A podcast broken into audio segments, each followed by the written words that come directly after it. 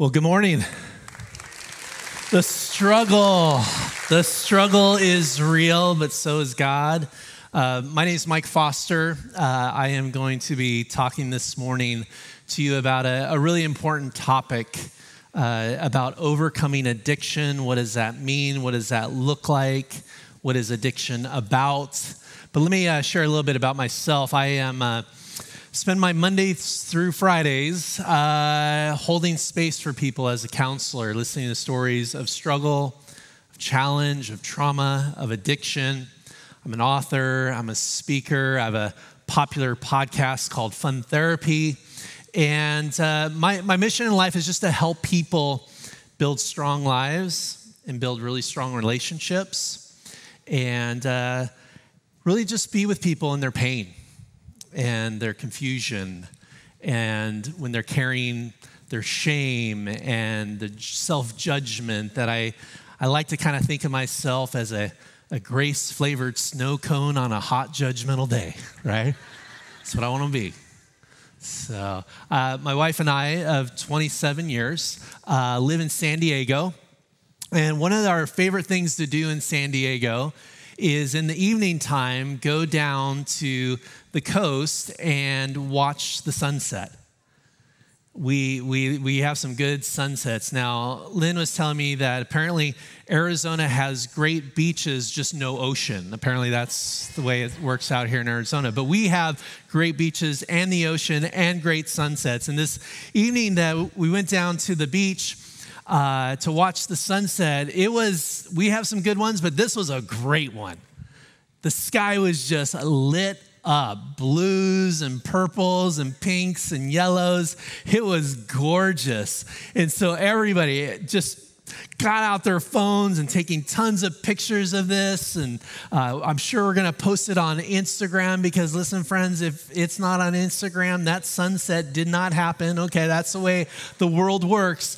And as we're all taking these pictures, getting video, pictures, what have you, I noticed this woman kind of about 10 feet away from me who was doing something a little different than the rest of us. While we were taking a picture of the gorgeous sunset, she was facing a completely different direction. You know, the sunset was setting in the west. She's facing north, and she's taking a photo literally of darkness, of nothing. I mean, there's a little bit of stuff out in the sky, but all the action was over here, and she was facing over here. And that was a problem, in my opinion, because she was missing out on the beauty and the gloriousness and the majesty of the sunset that was right here. And I think that happens a lot in our lives, especially through the power of addiction. The enemy says, look over here, pursue these things, go over here into the darkness when God is saying, hey, the light is over here. The glory, the joy, the peace that you've been seeking, the love that you've been wanting, the security that you have so desired for your life, it's over here with me. And yet the enemy says, no. Come on over here. I got some solutions. I got some ideas I want to share with you.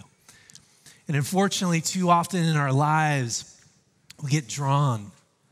We get drawn over here to the darkness instead of setting our intention, our eyes, our energy over here facing the sun. See, the Bible is very clear about the darkness and the light. It says this in John 10, the thief comes only to steal and kill and destroy. I think that's pretty clear. But Jesus says, I have come that they may have life and have it to the full. Facing the sunset. God is drawing us to him. He says, I've got a plan for you. I've got a purpose for you. I've got everything that you need to deal with your challenges, your failures, your pain, your trauma, the stuff from your past, the emotions that you don't know what to deal with. He says, I have an answer for that. But the enemy says, no, let's try something different over here. And that is the draw and the power of addiction. where we run over to the darkness. Now, there's lots of different definitions of what addiction is and lots of different ideas. There's sort of clinical definitions of addiction, and there's sort of cliche definitions about addiction. But let me give you my definition of addiction. I just kind of sum it all up for you to help kind of bring it to a simple little nugget. But basically this: addiction is a solution to escape emotional pain that only creates more pain. See, the reality is God created you and me to be feeling beings, right? He gave us emotions. We feel good emotions, joy, love, happiness, but we also feel negative emotions like sadness and grief and stress and anxiety. We feel the emotions from our messy divorce. We feel the anger from the abuse that you suffered as a child. We feel those emotions, and we are seeking to numb those emotions and to help those emotions and not feel those emotions. And so we seek out something, a solution to deal with everything that you and I are feeling inside, creating this addiction, creating this addictive behavior. And the other thing about addictive behavior is that we keep going back over and over and over again to something that doesn't actually solve the problem. And so you take your pain and you take your brokenness and you think this is a good solution. And I understand that, because in some ways, let's be very, very honest with this. There's many things that will numb and medicate and feel good for a moment, but it doesn't solve the problem. See, and there's all kinds of different addictions, right? We probably know about the big ones: drugs, alcohol, sex, pornography. What about the littler ones? They're still addictive. Shopping. Facebook. Oh, I don't mean to make anybody uncomfortable here. Don't you be touching my Facebook, Mike Foster. Don't you dare. I can live without Facebook for at least 20 to 25 minutes before I have to check it again. Right? Now, my big thing is Instagram. Okay, I love Instagram. I love me some posts and love me some Instagram stories. And by the way, Mike Foster 2000, if you're interested in following me, right? Okay, so I love me some Instagram. And I was doing this little experiment. I'm like, okay, I'm really spending way too much time on Instagram. Is there a way to kind of spend less time on Instagram? So I started to set some boundaries. And one of the boundaries that I set was that I will not check social media or Instagram in the morning as soon as I wake up, because my pattern is probably like your pattern. We wake up in the morning, our cell phone is there on the nightstand. We pick it up and we start scrolling, doom scrolling, finding all the things that are wrong in the world, finding all this stuff about our friends and gossip and inspiration and all of it. And I'm like, I don't want to do that anymore. And so I tried for one day. Didn't go well. No. I'm like, Mike, come on, you're stronger than this. You talk about addiction. You know the implications of just returning to something, for the sake of something and not like choosing a higher path here. You know better. Come on. And then I'm like, okay, day two. I failed again. Like, come on, Mike. And then day three, I was successful. But it was hard, right? The draw. Come look over here into the darkness. Come take a photo over here. Come be a part of this, instead of facing God's amazing, glorious plan to deal with our pain, dealing with our stuff. Here's three truths I know about addiction. Number one, a hurt is at the center of all addictive behaviors. It's a pain, something that hurts inside of you. And so all you're trying to do is solve that problem. So hurt is at the center of all addictive behaviors. Number two, addiction is a response to human suffering. See, instead of taking our suffering to the one who can truly heal us, we take our suffering to some other solution. and say, give me a temporary fix. Give me a temporary solution. Just anything so I don't have to feel this way anymore. You know, so often when I'm speaking to audiences or training therapists or helping families kind of understand why addicts do what they do, I always encourage them, don't ask why the addiction.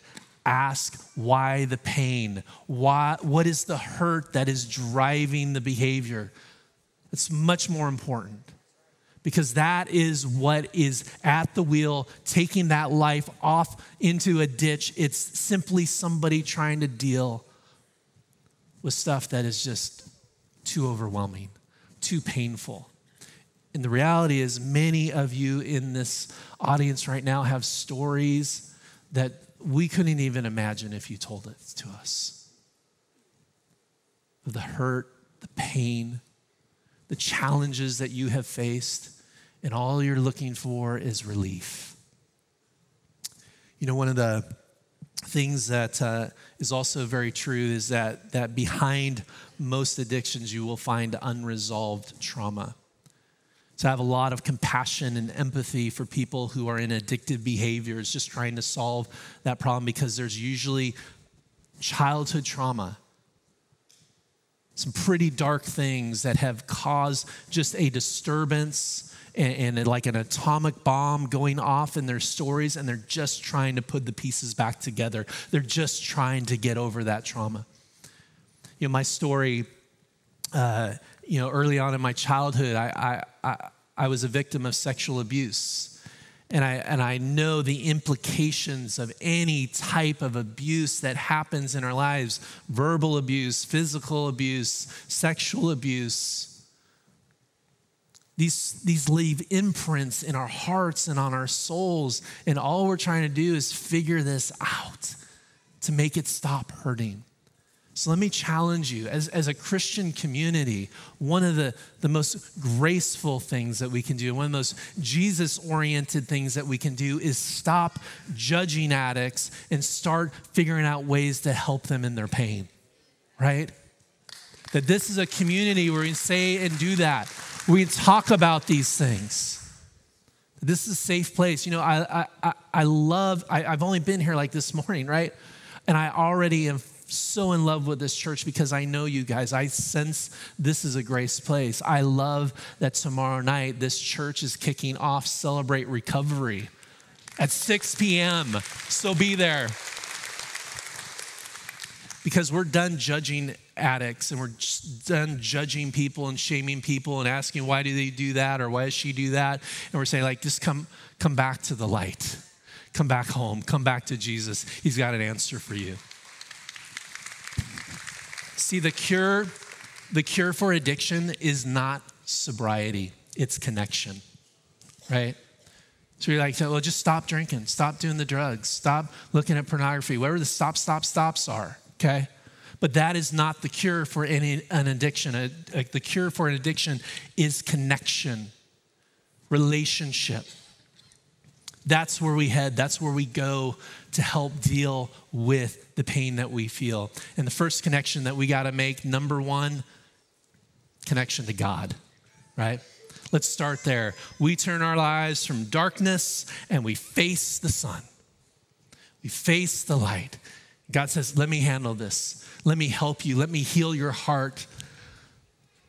Let me soothe your soul. Our connection to God is so key and so important.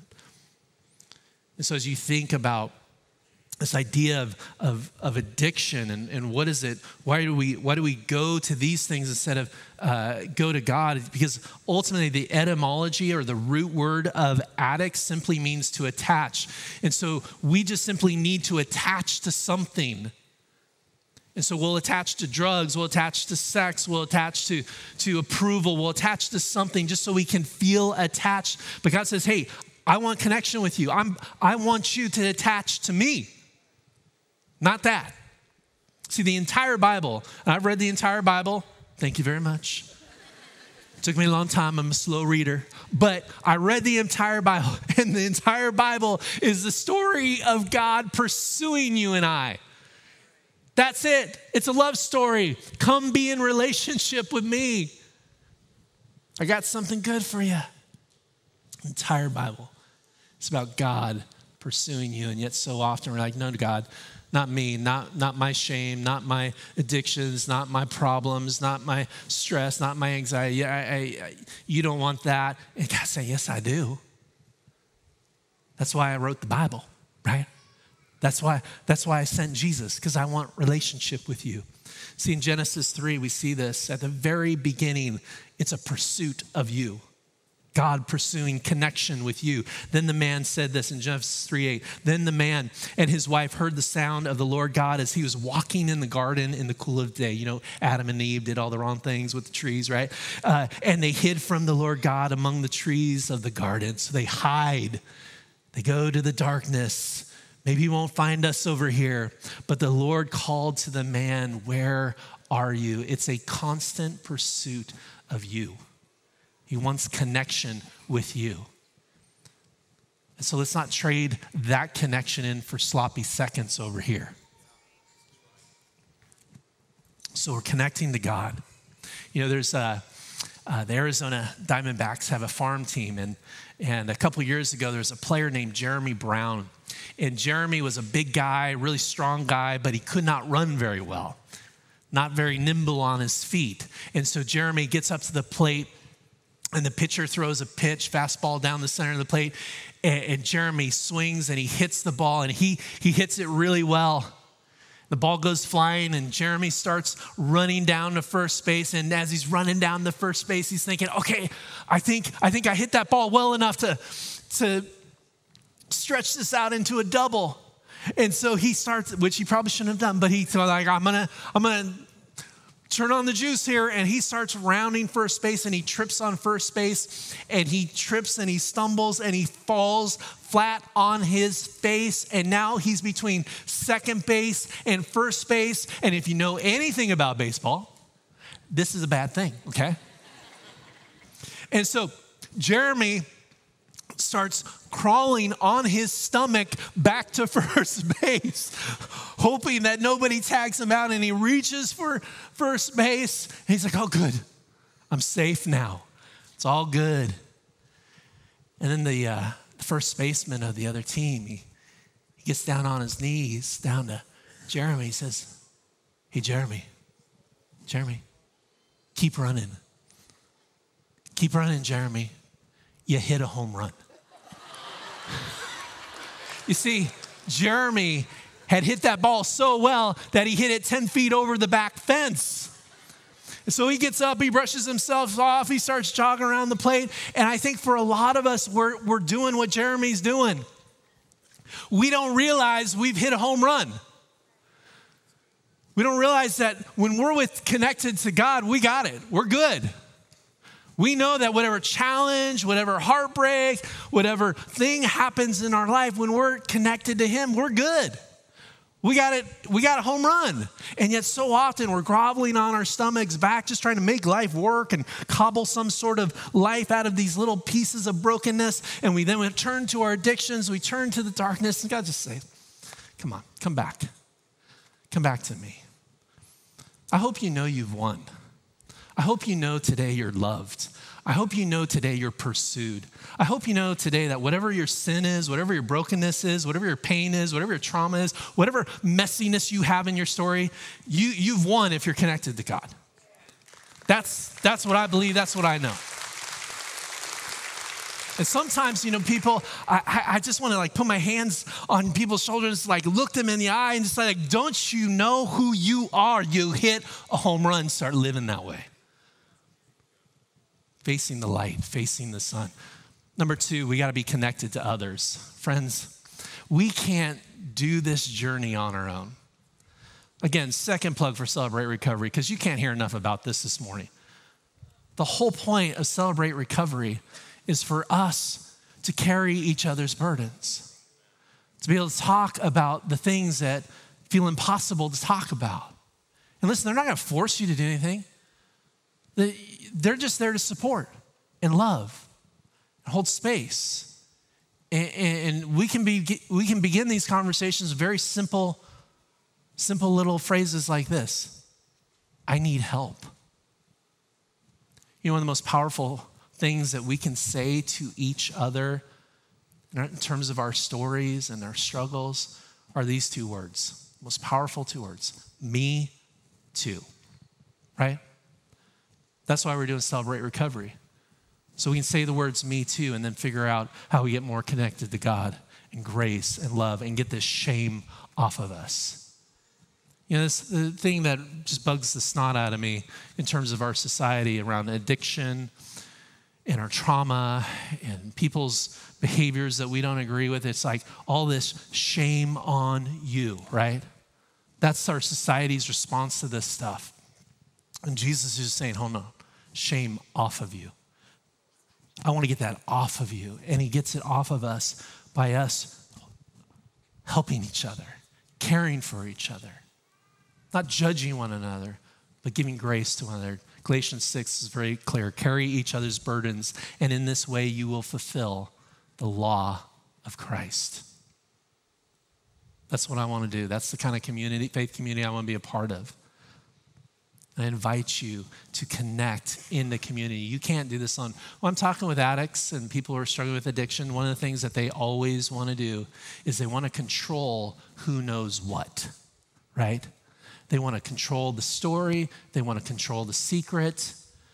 They'll say to me, don't tell anybody. And obviously I'm holding a confidential space when I'm working with people, but it's like they want to control who knows and who's involved. And that is the worst possible plan, because true freedom comes through community. Now, safe community, okay?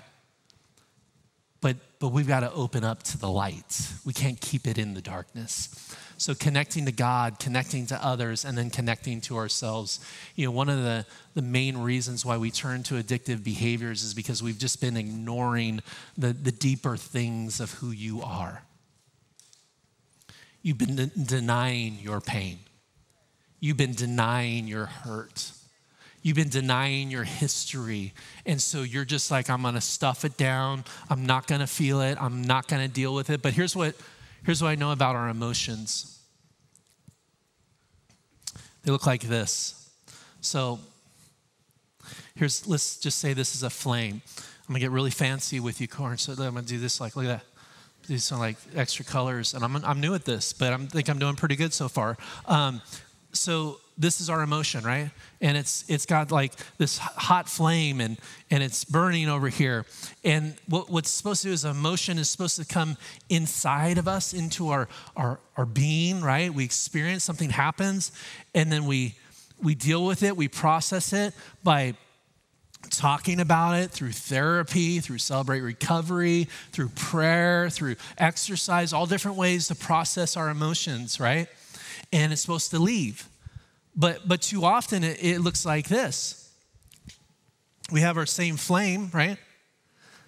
And it comes into us and it gets stuck, right? We bury it. We deny it. And what happens if you leave a flame, keep burning in the same place? It's going to burn the whole thing down.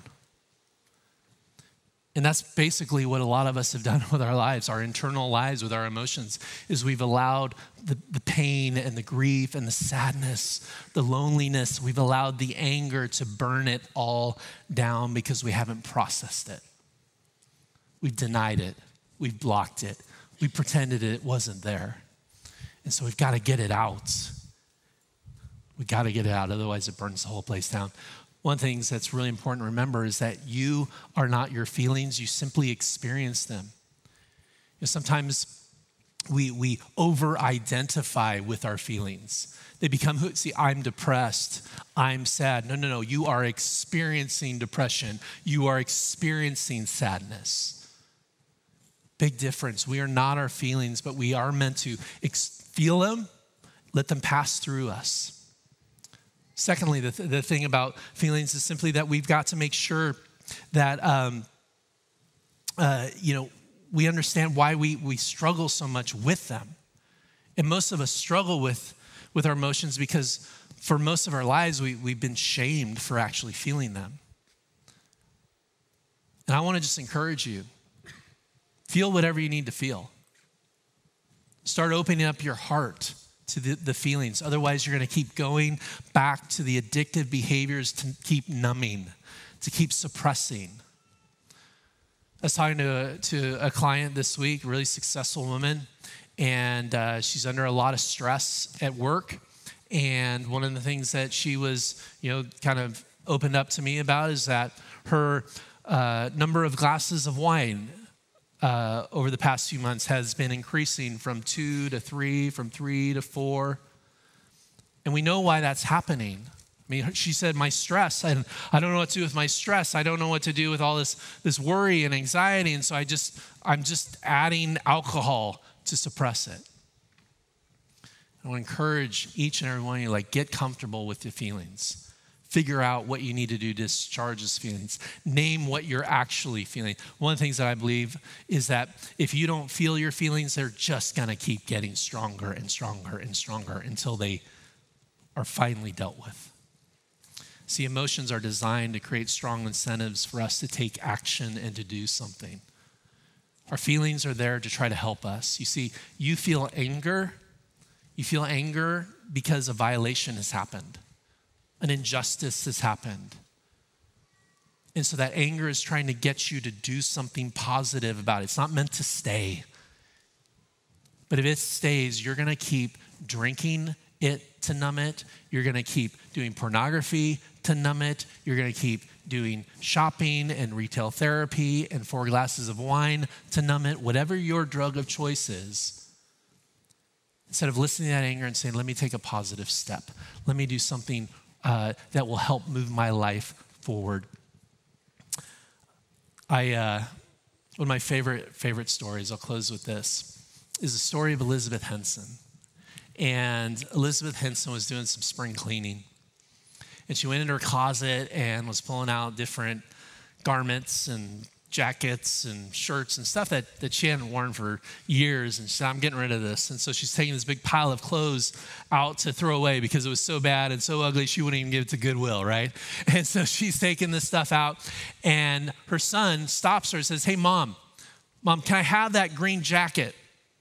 And Elizabeth Henson looks at her son and she's like carrying this old thing of clothes and this green jacket on top, and the green jacket was frayed. It smelled bad. It had holes in it, and it was dirty and stained. And she's like, well, I guess if you want it, you can have it. And so Elizabeth Henson hands her son this green jacket, felt jacket, and he takes the jacket into his workshop, and he gets out a pair of scissors, and he starts cutting out this little frog body. And then Elizabeth Henson's son got a ping pong ball and cut the ping pong ball in half to make 2 little eyeballs for this little frog body. And Elizabeth Henson's son was named Jim. And Jim Henson was creating the very first Kermit the Frog out of this old green jacket that was about to be thrown away. You see, friends, you may look at your life and you may look at your past and your history and your addictions and your failures and your mistakes. And you just think, oh my gosh, do I have a green jacket or what? And God is saying, you know what? Give it to me, because I can do something with that. He's going to turn your story of suffering into a story of survival. He's going to turn your story of shame into a story of love and grace and overcoming. He's going to take that green jacket that represents all the trauma from your childhood and all the stuff that you're too afraid to talk about. He's going to take that green jacket and he's going to turn it into something really, really wonderful for you. But we got to face the sun. We got to face the beauty. We got to face the story of connection that God is trying to bring you into. Connecting to Him and His love. Connecting to Jesus. Connecting to all the good things that are over here in the light instead of running to the darkness to solve our problems. Friends, give Him your green jacket this morning. That's all He wants. And let's get started. Let's bow our heads in prayer. God, thank you so much for who you are, for your grace, your love, for taking our shame and our brokenness and helping to heal our hearts. God, we run to you. We release the things that we've been trying to figure out and fix and doing just a horrible job at. God, we surrender it to you this morning. Take our green coats, heal our lives, and bring your radical grace this morning. It's in your son's name we pray, and all of God's people said, amen. Thanks for letting me be with you.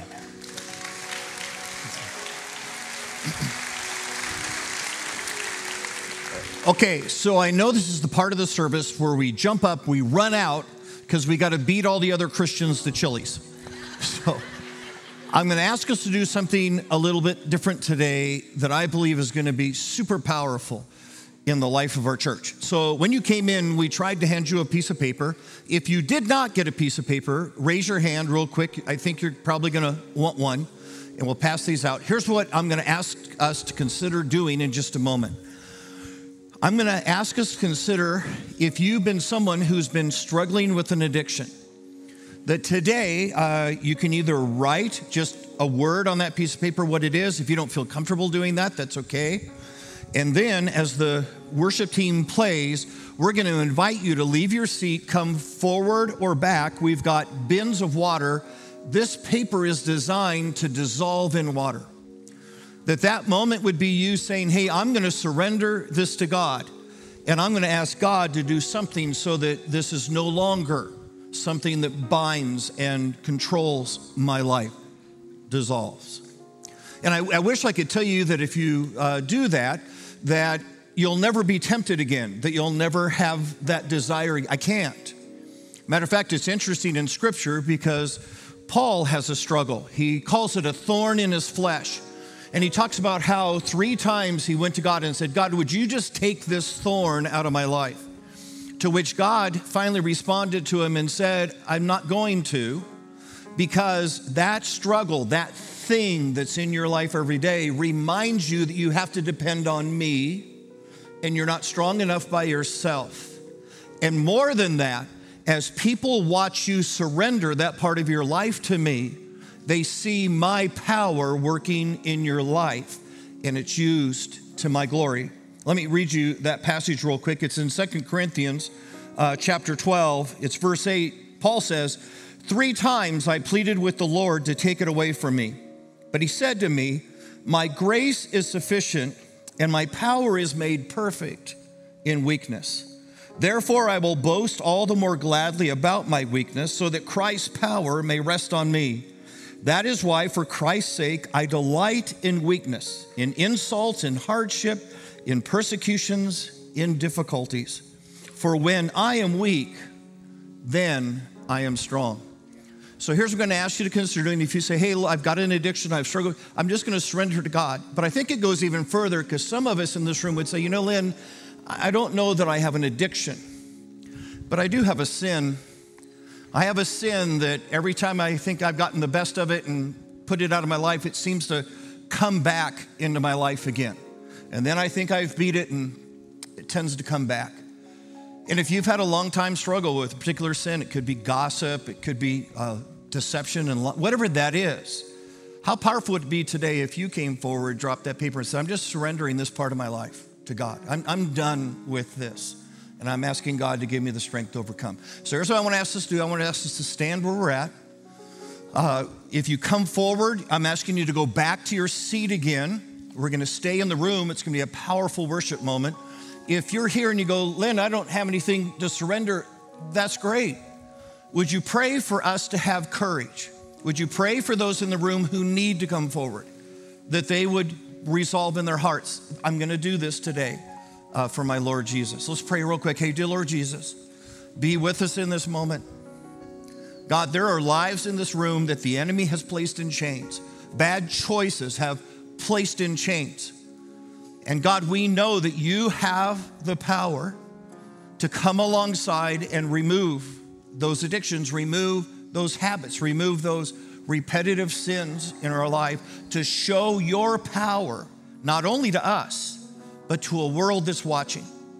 God, may we have the courage today to surrender. In this I pray in Jesus' name, amen.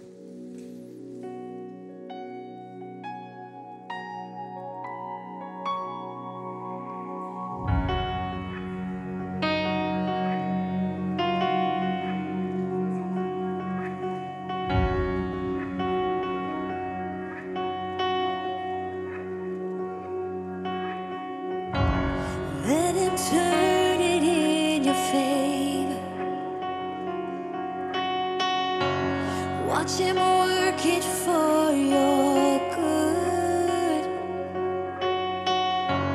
He's not done with what he started. He's not done until it's good. So let him turn it in your favor. Watch him work it for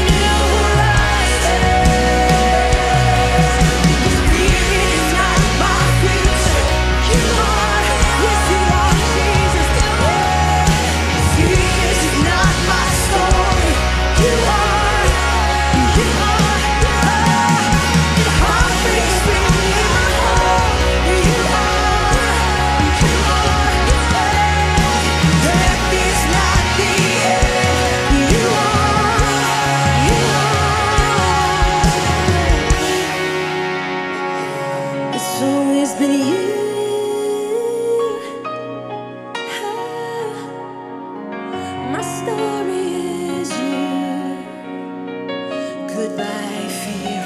Goodbye guilt, goodbye shame, goodbye pain, goodbye grave, it's a new horizon.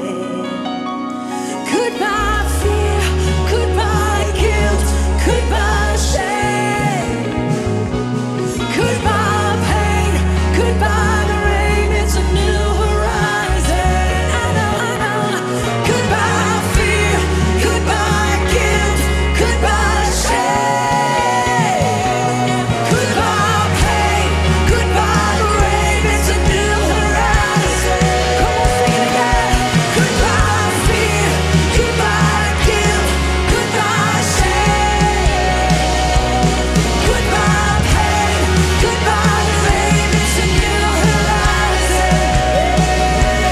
Goodbye fear, goodbye guilt, goodbye shame, goodbye pain, goodbye grave, it's a new horizon.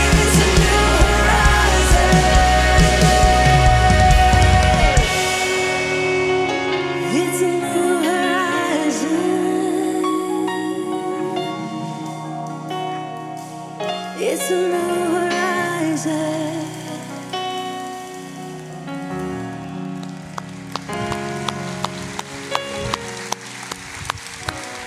Hey, some really good news. Even as we're just starting to try to put our hope in Him. That's what Psalm 33 verse 22 says. It says, may your unfailing love be with us, Lord, even as we're putting our hope in you. That's good news for us. And what we talked about today can be hard and weary. And I want to invite us into a time of prayer really briefly. If you are someone who is struggling with addiction, we want to pray with you. And if you are someone who loves someone who's struggling with addiction, we want to pray together. So pray with me briefly. For those of us who are in a season of struggling with addiction, we pray this. We pray, Lord, we confess. We simply tell you the truth, that this is hard, that we're stuck, that we need your help. Would you meet us? Pray that to Jesus. For those of us right now, I want to lead us in a time of prayer who have someone we love who's wrestling with addiction. We pray this. We say, Lord, we confess. We tell the truth that our hearts are weary. This is hard. We don't know if we can go on. We don't know what to do, but we want it to be different. We're angry, we're sad, we're confused. We don't know. We ask that you would draw near to us and you would lead us through like you say. And Father, we place our loved one who is wrestling in your hands. Remind them of your love today. Okay, we want to let you know you're not alone. Our church would love to continue to pray with you and pray for you. You can text the word prayer to 21999 and a real person will really reach out to you and pray with you and just walk with you in this season. If you want to text the word support to 21999, that will get you the links to some of our pastoral counseling or some of the resources in our community or even books and podcasts that can help you on this journey. But here's what we know. God will never leave us or forsake us. Let's look to Him, even though we take it day by day. We'll see you next time.